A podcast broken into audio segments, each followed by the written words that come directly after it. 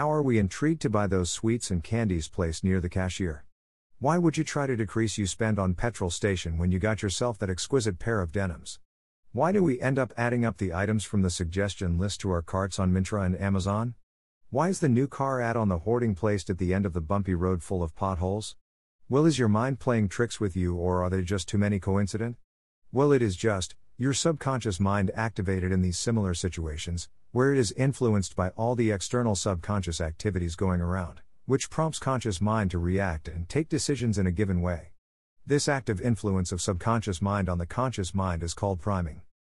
Greater than priming is a phenomenon whereby exposure to one stimulus influences a response to a subsequent stimulus, without conscious guidance or intention. For example, the word nurse is recognized more quickly following the word doctor than following the word bread. Greater than priming in marketing is a subconscious reaction to stimuli that influences our conscious decisions to new stimuli.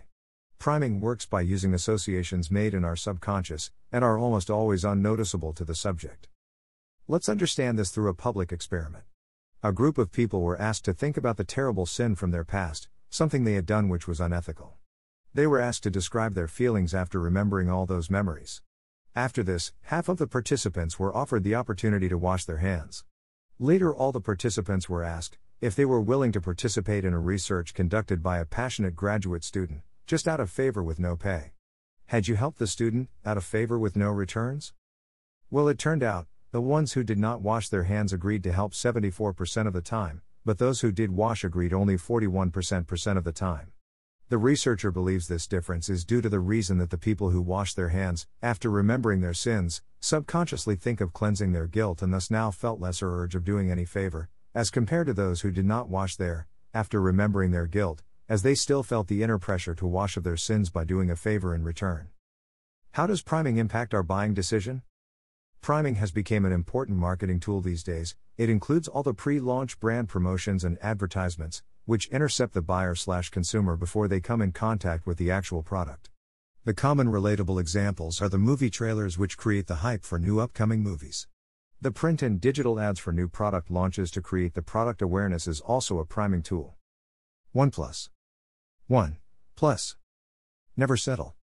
1 plus came up with this priming marketing strategy we're back in 2014. Before the launch of its first handset, OnePlus One, it started pre registration forms on its website. This got people interested and all started registering for the new device, and it made in such a demand for the handset that it was soon out of stock and people had to wait for weeks to get the new handset. This strategy was a remarkable success. On similar lines, OnePlus 5T, where it just declared the upcoming handset but didn't reveal the new specs it will gearing in.